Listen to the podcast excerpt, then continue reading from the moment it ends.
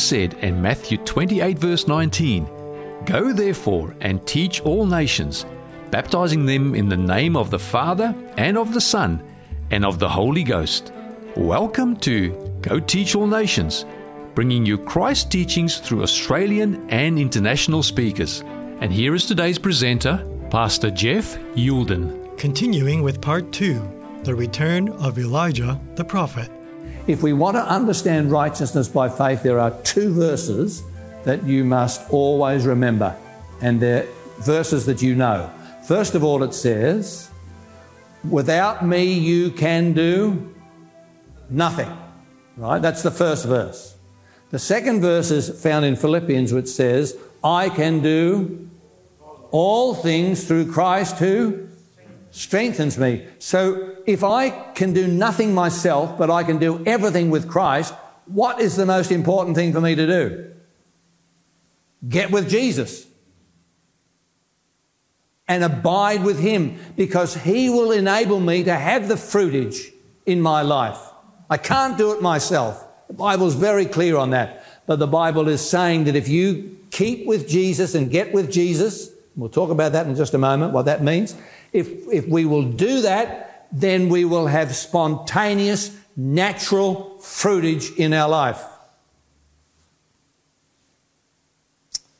And our best efforts are of no avail as far as contributing to our salvation. No matter how good a life we live, and I'm sure most of us here, if not all of us, are living a good life but that doesn't contribute one minuscule amount to the fruitage in your life. The only person that can contribute to that is Jesus, and we need to be abiding with Him. Amen.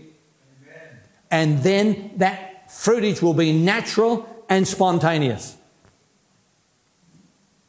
Let me read you. Jeremiah, just come back into the Old Testament, uh, Jeremiah, and it's chapter 23 and verse 6. And uh, some people think that the Old Testament is not full of grace. Well, just look at this. Jeremiah 23, verse 6, it says, In his days Judah will be saved, and Israel will dwell safely. Now, this is his name by which he will be called, and it's in capital letters. What is it? Is what is it? The Lord, our righteousness. I noticed we haven't included the most important part of that verse. The Lord is our righteousness. We don't have any righteousness ourselves. Now, I want to read the, the, perhaps the greatest verse in the Bible on this subject Galatians chapter 2. Galatians, the second chapter, and verse 20. Just look at this Galatians 2 and verse 20. I have been crucified with Christ. This is Paul talking. I've been crucified with Christ. It is no longer I who live, but what? Christ lives in me. And the life which I now live in the flesh, that's the life we're all living here, I live by faith in the Son of God who loved me and gave himself for me. Now, this leads me to ask a very important question, a question that has been debated for the last 30 years. This is the question. If Christ dwells in my life and your life, will I live an imperfect life? Now, well, let's think about this clearly. If Christ lives in my life, will I live a life of failure or overcoming? All right, let me reread the verse together. Let's now, re- with that thought in mind, what I've just asked the question, let's reread the verse again. Galatians 2:20. I have been crucified with Christ. It is no longer I who lives, that Christ lives in me. All right? If Christ lives in your life and my life, will that life be perfect or imperfect? This is an important question. If Christ lives in my life, it's not me that's living, but Christ living in my life, will that mean that I have a life of perfection or imperfection?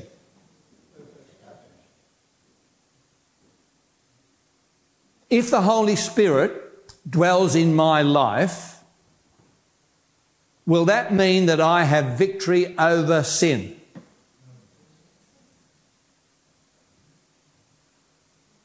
Well, let's read the verse again because we need to. This verse makes it so simple and clear. Look, I have been crucified with Christ. It is no longer I who live. In other words, my actions are not now going to come into consideration because I'm not living. Who's living? Christ. Christ. And if Christ lives in my life, he couldn't live a life of imperfection. Is that right? That would be impossible.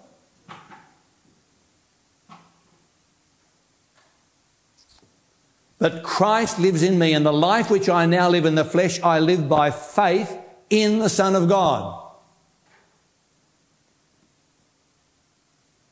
This verse ought to be written in letters of gold in our minds.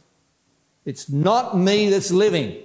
It's actually Christ living in my life. And Christ only knows one thing, and that is to live a life of perfection and overcoming.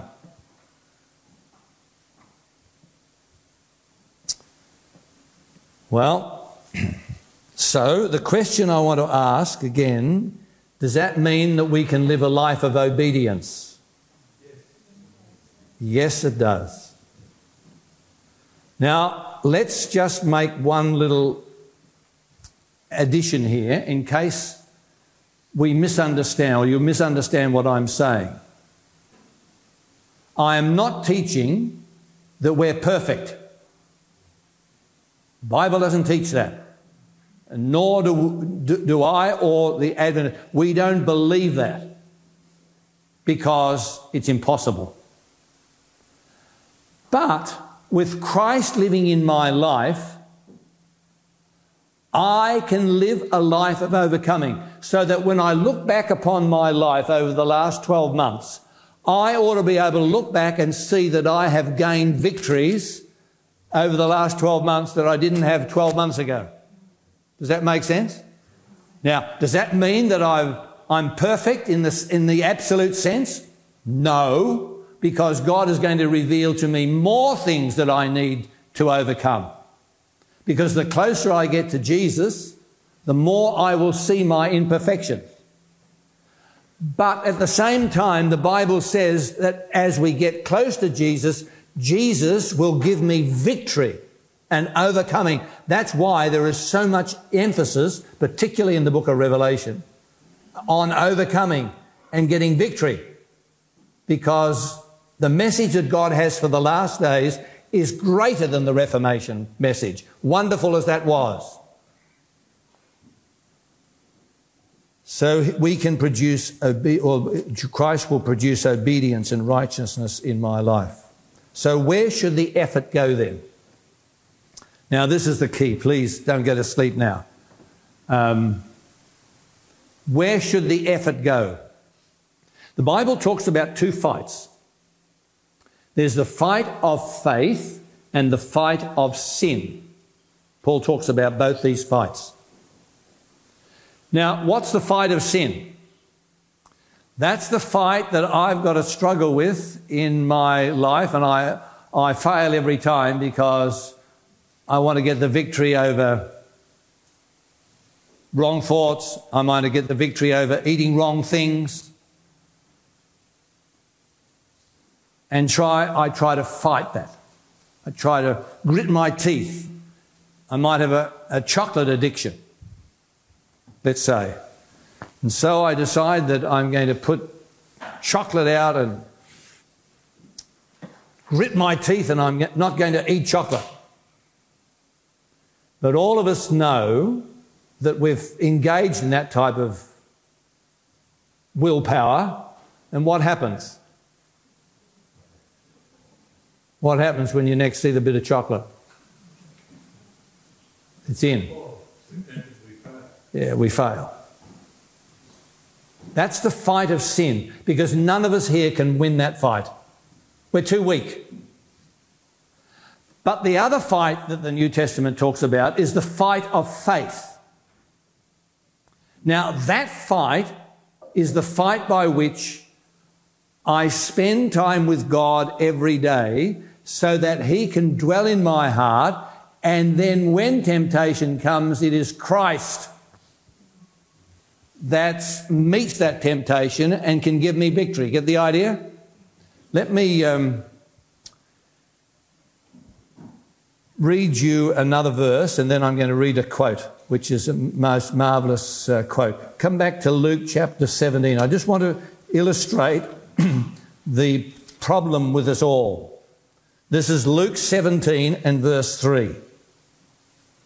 And see if you can identify with this. I certainly can. Luke 17, verse 3, it says, Take heed to yourselves, if your brother sins against you, rebuke him. And if he repents, forgive him. All right? So far, so good. We all understand that. Verse 4 And if he sins against you seven times in a day, and seven times in a day returns to you saying, I repent, what about it then? Let me give you an illustration. Let's say someone is spreading some rumours about you that are totally untrue. And then this person comes to you and says, Will you forgive me? I'm sorry for saying those things. I shouldn't have said them. I know they're not true. And you forgive that person. But before the day is through, he's come back to you seven times with the same thing. He's been spreading more rumours about you after you forgave him. And he does it seven times. How would you begin to feel about that? Do you think that uh, you would um, feel happy toward him? And it's interesting that when the disciples heard what Jesus was saying, notice what they said in the next verse. Verse 5. And the apostles said to the Lord, Increase our faith. In other words, they were saying to Jesus, This is a hard saying. How can we do that? Increase our faith. I'm just illustrating this point, and we could illustrate it with lots of, of uh, scenarios of, of sins or, or, or, things that people do against us and, and talk against us and make up stories, and, and, and, and we get very upset. But imagine the person coming to you and doing it seven times in the one day. That's what Jesus is talking about here. And we say to ourselves, who is sufficient for these things? That's why our righteousnesses are as filthy rags, our natures are evil. And we find it very hard. I think that most of us, including myself, if the person did it the second time, You may be tolerant and have a little bit of tolerance left in the second time, but from the third time onwards, you'd want to kick them so hard in the shins they wouldn't have the, the strength to come back again. Because that's our nature, that's our carnal hearts. That's why, unless we have Christ abiding in our hearts, none of us can be saved. because our natures are so evil. It was interesting. I uh, some a few years ago, Lynn and I planted a fig tree. We love figs, and um, fig tree at the moment all coming out in leaves, and it's looking very healthy. But I've watered the fig tree, I have manured the fig tree, and I have pruned the fig tree. During the winter, I pruned it. And as long as I do those things, what is naturally going to happen to the fig tree in another month or two's time? What's going to appear on the fig tree? Yeah, it'll bear fruit naturally and spontaneously. Isn't that right? It can't help itself. And what I'm suggesting to you this morning is that that's the way it is in the Christian life. If we spend time with God every day and get to know Him, we cannot help but do the right thing. Let me prove that to you that I'm correct in saying that. This is a statement from Desire of Ages. Just, let's just put that up on the screen. Look. This is page 668. I'll give you the reference at the end because there's two sections to this. Now, just have a look at this beautiful statement. It's the best I've ever read outside the Bible. Look. All true obedience comes from the heart. It was heart work with Christ. And if we consent, he will so identify himself with our thoughts and aims, so blend our hearts and minds into conformity to his will but when obeying Him, we shall be but carrying out our own impulses. What do you think about that? Is that a cause for excitement? Because that's saying that if I do like with the fig tree, I do the basics, I spend time with God, He will blend our hearts and minds into conformity to His will, that when obeying Him, we will naturally, spontaneously carry out our own impulses. In other words, I will naturally do what is right. Let's read the next few sentences. This is the same page, follows right on. The will, she says, wait a minute. The will refined and sanctified will find its highest delight in doing his service. So, will we have to urge someone to do the work of God? Not at all, not according to this statement. When we know God as it is our privilege to know Him, our life will be a life of what? Continual obedience. Through an appreciation of the character of Christ, through communion with God, sin will become hateful to us. Now listen, if you find sin hateful to you, are you going to do it? Let me illustrate. Wish I could say this of everything in my life. I detest smoking. Absolutely detest it. You could offer me a thousand cigarettes, I wouldn't even be tempted to take one. Because I hate the thing. It's, no, it's not a temptation for me to turn down cigarettes. In fact, if I'm anywhere near someone smoking, I want to get as far away from them as I possibly can. And many of you, perhaps all of us here, would be exactly the same. Because it's become hateful to me. Now, what this statement is saying is that if we spend time with God and communion with God, sin will become hateful to us. So if I've got a problem of sin in my life, what do I, what's the answer to it? According to this verse, this statement, what is the answer to it? I got a sin problem. And you have too. So what's the, the answer is in this statement. What does it say? the last statement says, well, let's, let's read it again. The will refined and sanctified will find its highest delight in doing his service.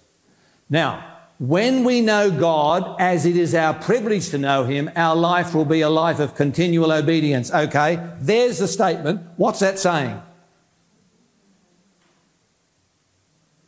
What's the key in that statement, that one sentence? If I get to know God as it is my privilege to know Him, what's going to happen? My life will be a life of continual obedience. So if my life is not a life of continual obedience, what's the answer to that problem? To get to know God better. Isn't that the answer? And eh, she says here, through an appreciation of the character of Christ, through communion with God, sin will become hateful to us. And I'm suggesting that if sin is hateful to us, we will not commit it. The same as my experience with cigarettes. Now, wouldn't that be wonderful if we could all say that that's the way it is with every sin. And that's why none of us will ever claim to be without sin. Because God, the closer we get to Jesus, the more He will reveal to us the changes that need to take place in our hearts and our life. So the effort needs to go into spending time with God. And let me tell you, that's where we're failing. I'm not going to ask you. I just want you to answer this in your own mind. How long have you spent this week in reading the Bible in the spirit of prophecy? Just let's ask that question to ourselves. Because if you are saying to me in your mind, well, I haven't spent very much time at all, I've been so busy and tired and so.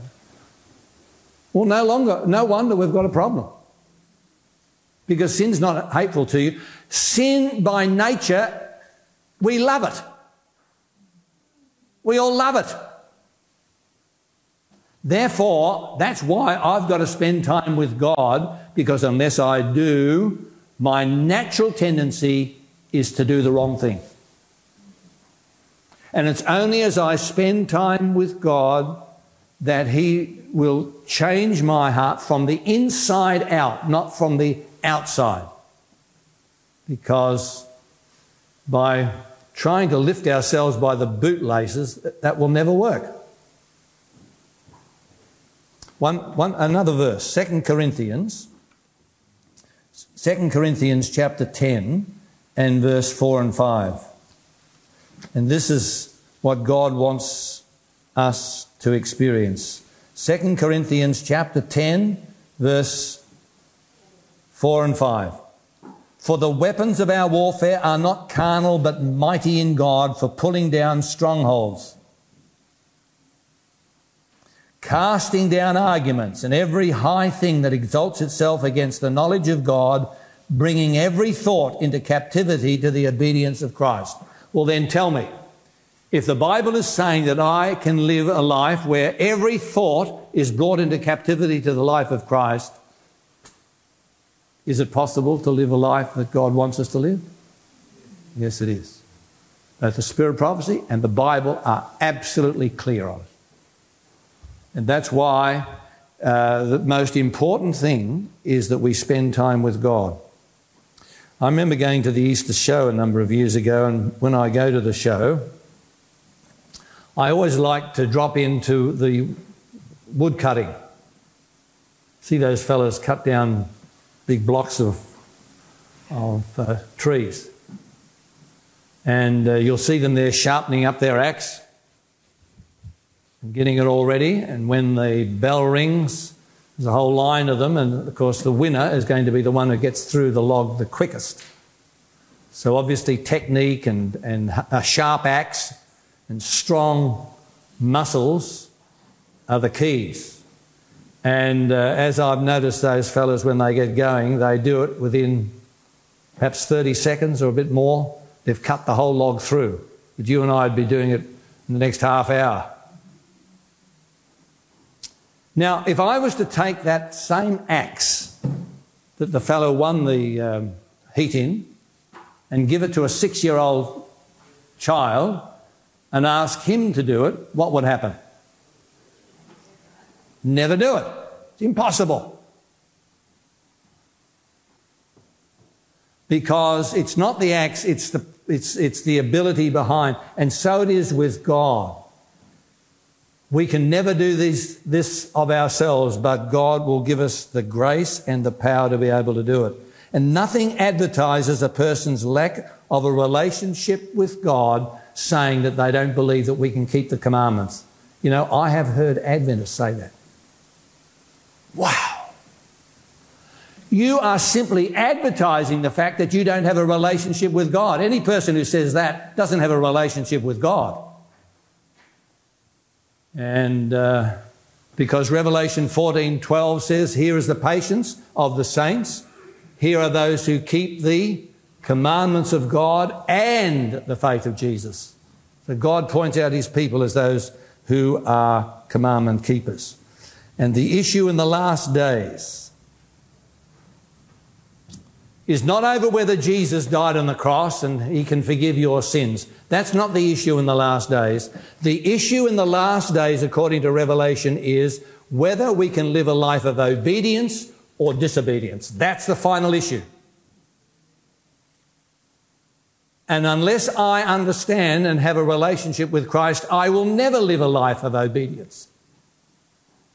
And a person who may understand the theory of uh, truth but doesn't experience it, as soon as the, the, the, uh, it heats up and pressure is put on, what's going to happen to that person?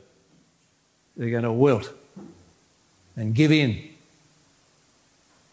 The only person who's going to stand is the person who has learnt to trust in Jesus and have a relationship with Him and that's the issue in the last days.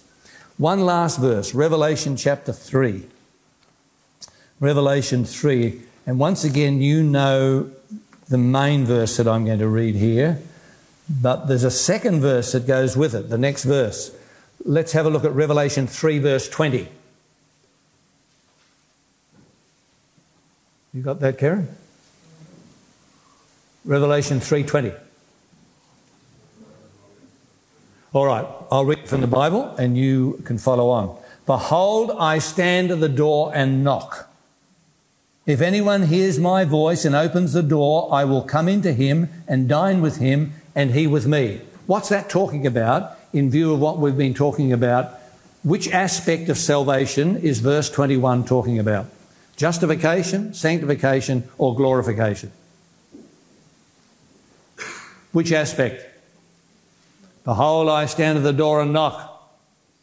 If any man opens the door, I will come in. What's that? Brad, what's that? That's justification. Exactly. That's justification. God is opening up the opportunity. I'm knocking at your heart's door.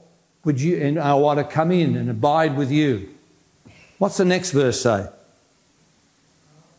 To him who overcomes, I will grant to sit with me on my throne as I also overcame and sat down with my Father on his throne. What aspect of salvation is verse 22 talking about? Overcoming. What aspect is that? That's sanctification by faith. Here in these two verses, sanctification and justification are together as the Bible always puts them together. Never, never on their own. Because if you study only sanctification, eventually you'll be led to believe that that's what we do in our own strength. We must understand both together. And that's what makes up the gospel. The gospel that God has given to us as a people. And someone says to me, Well, I can't obey. Well, neither could the paralytic take up his bed. Remember, Jesus said, Take up your bed and walk? Well, the paralytic couldn't. But he did through the power of God. then you'll remember that Joshua was told to command the sun to stand still. He couldn't, but he did through the power of God. Then there was Gideon with 300 against the Midianite army. And God says, Go forward and defeat them. And Gideon couldn't, but he did, and he was successful because God supplied the strength. Peter walked on water. He couldn't do it, but when Jesus commanded him, he provided the strength as well as the command. And with the command goes the strength to be able to do all that God wants us to do. And that's the battle. And my appeal to everybody today is this we need to spend time every day with Jesus. And unless we do, we will lose the battle every day. Because as I get to know Jesus, as it's my privilege to know him, my life will be a life of continual obedience. And I would um, want to appeal to you to spend some time every day reading God's Word. The best thing that I know is the book Desire of Ages. And if you haven't got Desire of Ages, please see either Stanley or myself. Desire of Ages, and at the end of each chapter it says this chapter is based on Matthew 1 1 to 20, let's say. And so what she's written there is based on those 20 verses in Matthew chapter 1. What I like to do is to read those 20 verses, or whatever verses the chapter's based on, read those verses a number of times, maybe in a couple of different translations. Then the next day, perhaps read what she says in the chapter on that. And you'll be amazed if you ever want to be convinced on the spirit of prophecy, just study what she says and the insights that God has given to that woman on, uh, on, on, on the Bible. To read that.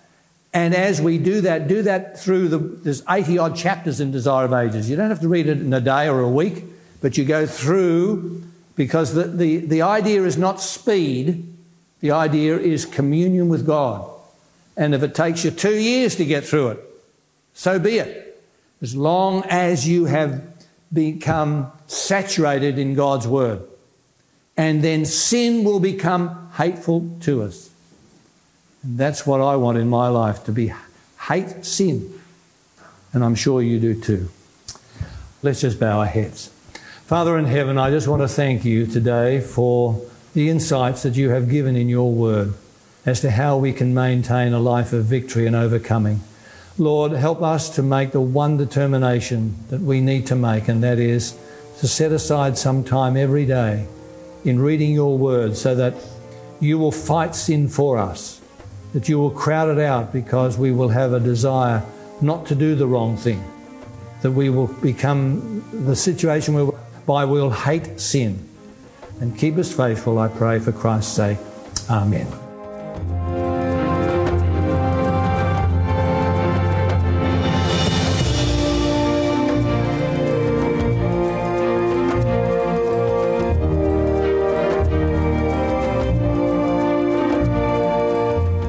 This message was made available by the Stanmore Seventh day Adventist Church. For more resources like this, visit stanmoresdachurch.net.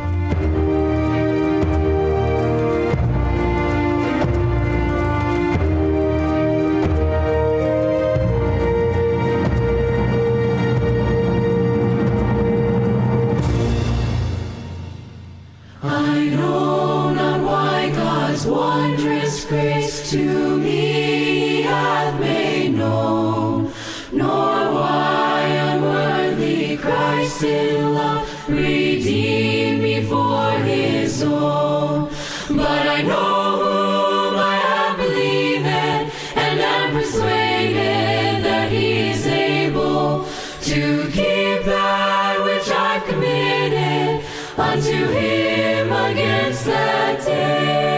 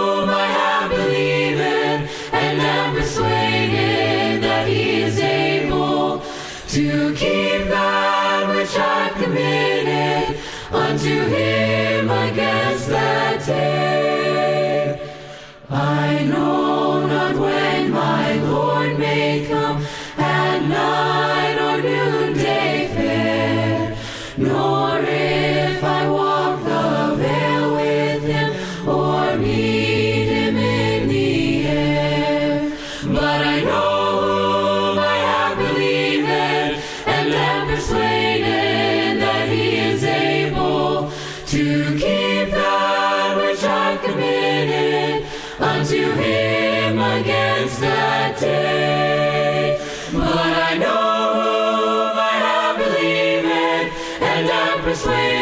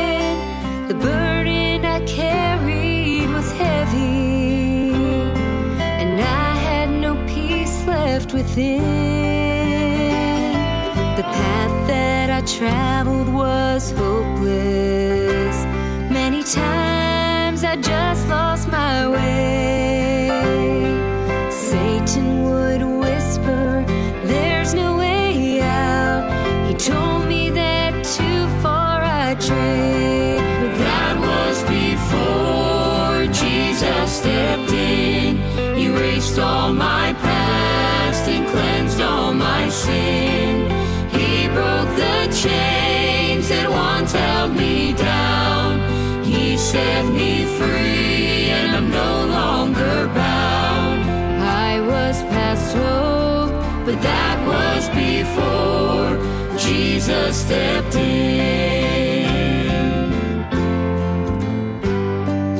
Friend, do you find yourself hopeless? Do doubt and despair seem your guide?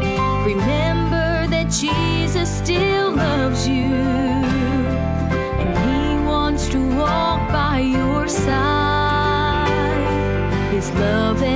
Grace can reach deeper than the pit of despair you are in. I know cause I've been where you are now, and I questioned if there was an end. But That was before Jesus stepped in, erased all my past and cleansed all my sin.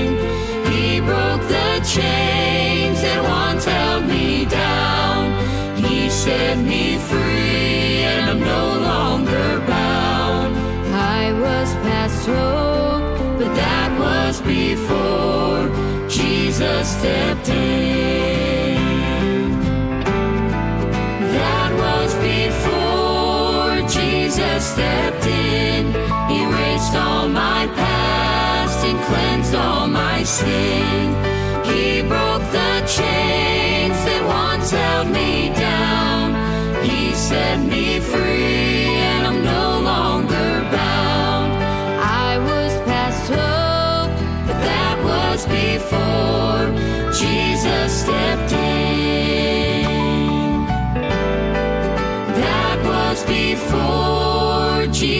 stepped in, erased all my past and cleansed all my sin. He broke the chains that once held me down. He set me free,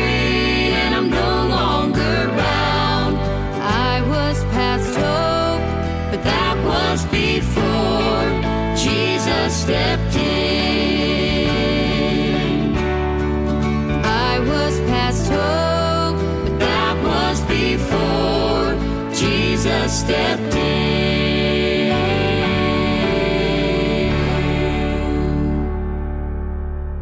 That was Jesus Stepped In by the Clark family. Before that, we heard Fountain View Academy sing, I Know Whom I Have Believed. And coming up next, the Galcon Evangelistic team will sing Jesus, Thank You. The mystery of the cross I cannot comprehend. The agonies of Calvary.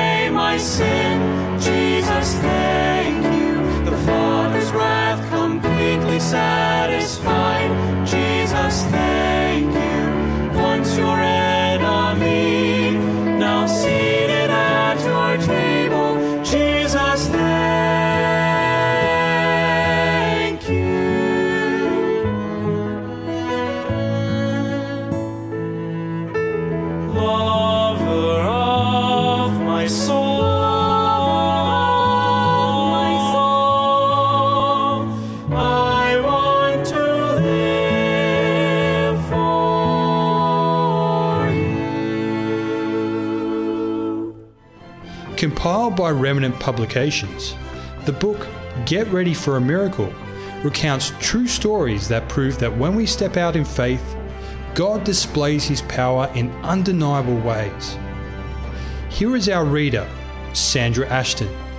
This story is entitled Nuts from God. Matthew chapter 6, verse 7 to 8 says, When you pray, do not use vain repetitions as the heathen do, for they think that they will be heard for their many words. Therefore, do not be like them, for your Father knows the things you have need of before you ask Him.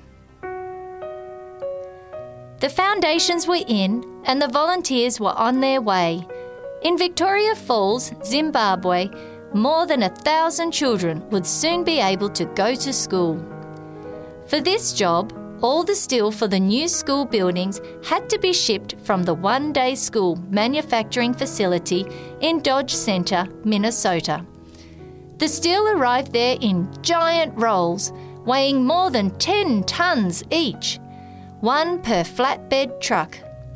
the trucks backed up to one door of the plant where overhead cranes lifted the roll from the truck and moved it very carefully into the processing line for flattening, cutting, bending, and drilling the 27 different pieces required to make a one day school. A few days later, another flatbed pulls out the other end of the manufacturing facility carrying a carefully packed container marked for delivery to a school site somewhere in the world. The container travels by land from Minnesota to Baltimore, Maryland, and then by sea to an entry port in Africa, India, Central America, the South Pacific, or to an island in the Caribbean. The containers carrying the steel and tools for the new Victoria Falls School landed in Durban, South Africa. Custom officials opened the containers in South Africa and checked the written list of contents against the detailed list painted inside the door of each container. They crawled into the container and lifted a few pieces of steel just to be sure there wasn't anything extra hidden inside, and then slammed and locked the container doors. At the dock, another crane lifted each container onto the bed of a flatbed truck and the drivers were directed north through South Africa, past the Kingdom of Swaziland, and through most of Zimbabwe to the town of Victoria Falls. Thousands of miles from Minnesota, a team from Maranatha Volunteers International directed the drivers to the new school site in a suburb overflowing with eager school aged children. There are not enough school openings for the kids in Victoria Falls, and though they might be able to go to school through the third grade, planning for anything beyond that is pure folly. That is, until now. Just inside each container, painted in black on the inside of the right side door, is a list of everything that has been packed in the container. Absolutely everything is listed, and it is a very long list. Often, the container carries the power tools, generators, nuts, bolts, and window material along with the necessary steel. Every item is listed. Mkosana, the Victoria Falls School, is a very large project. That means 12 trucks dropped 12 containers to the new school site. The Maranatha workers immediately began emptying the steel boxes and stacked everything under the mango trees, a display quite reminiscent of Christmas morning, so that the pieces would be where the volunteers could get to them quickly as they began to assemble the buildings. Everything was there, except for a thousand steel nuts.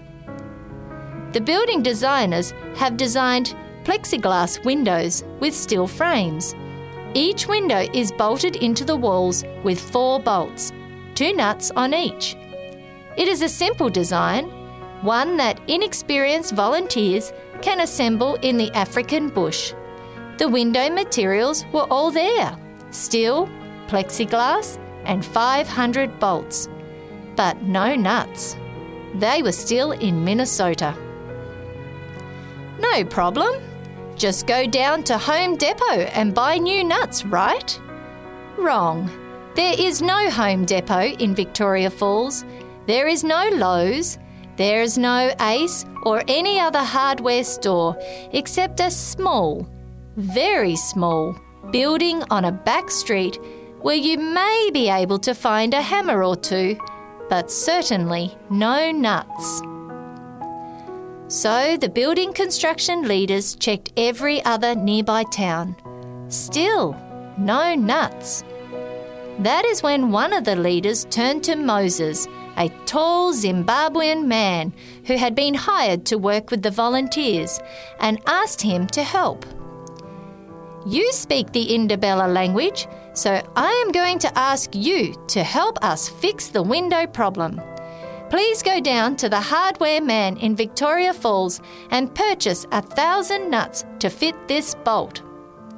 They both knew the problem and thus prayed together before Moses set off on his impossible errand.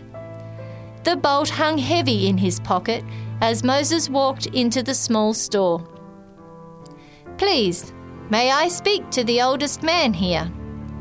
How may I help you? An ancient African questioned as he shuffled to the dusty counter. I am working for the Maranatha Company, who is building the new school out toward the airport.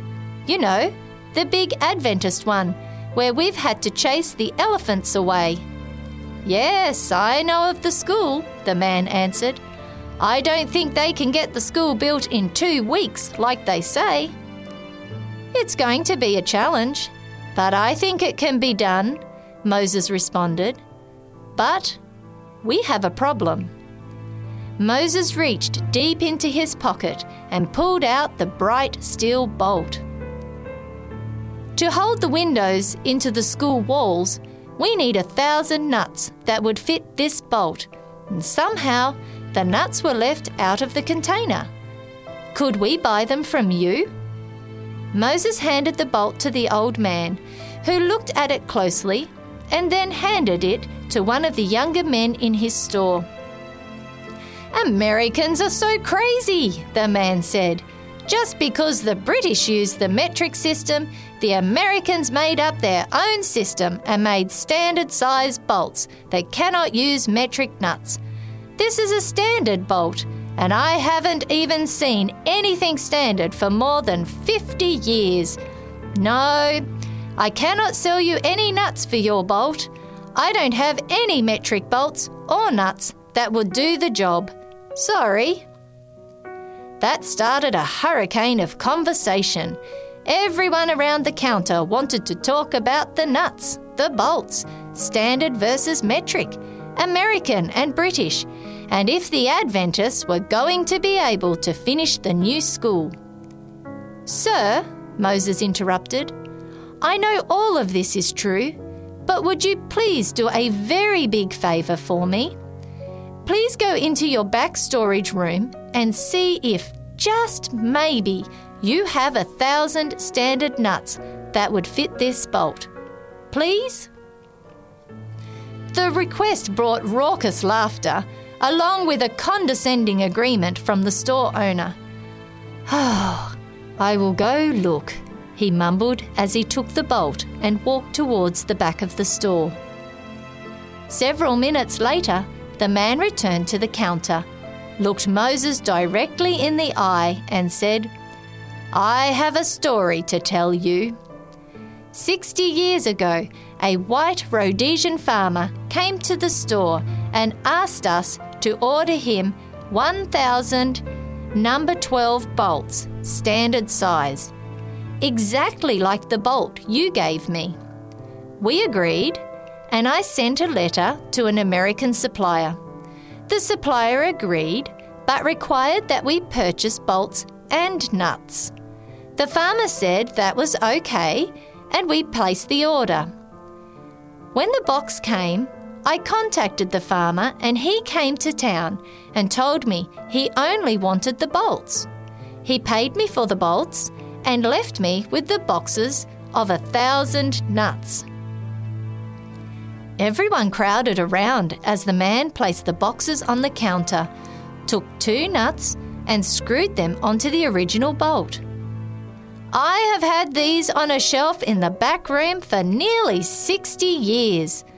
I have not thought about them. I have not noticed them. They have just collected dust until today. Moses paid for the nuts and carried them back to the Maranatha project manager. A thousand standard nuts, sir, he smiled. One of the volunteers was standing nearby and heard the story. Thus began a new whirlwind of conversation and a season of thanksgiving prayer. Imagine how much work the angels from Heavenly Supply had to do to make sure we had a thousand standard nuts in Victoria Falls today.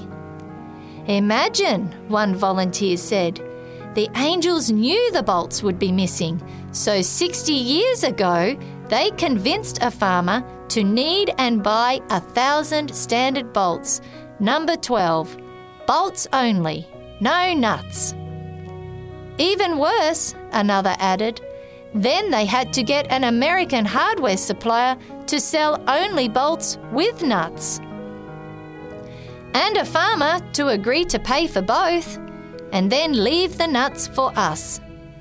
I wonder how the angels kept the store people from seeing the boxes on that shelf. And then, today, swept away the cobwebs, blew away the dust, and pointed the store owner right to them. The room filled with silence as everyone thought about the nuts and bolts and angels. If God had angels watch over these nuts for 60 years, someone said, I wonder what He's already done to care for the stuff that's worrying me today. As it happens, there is one less thing to wonder about, and that's how much the students love their classroom windows.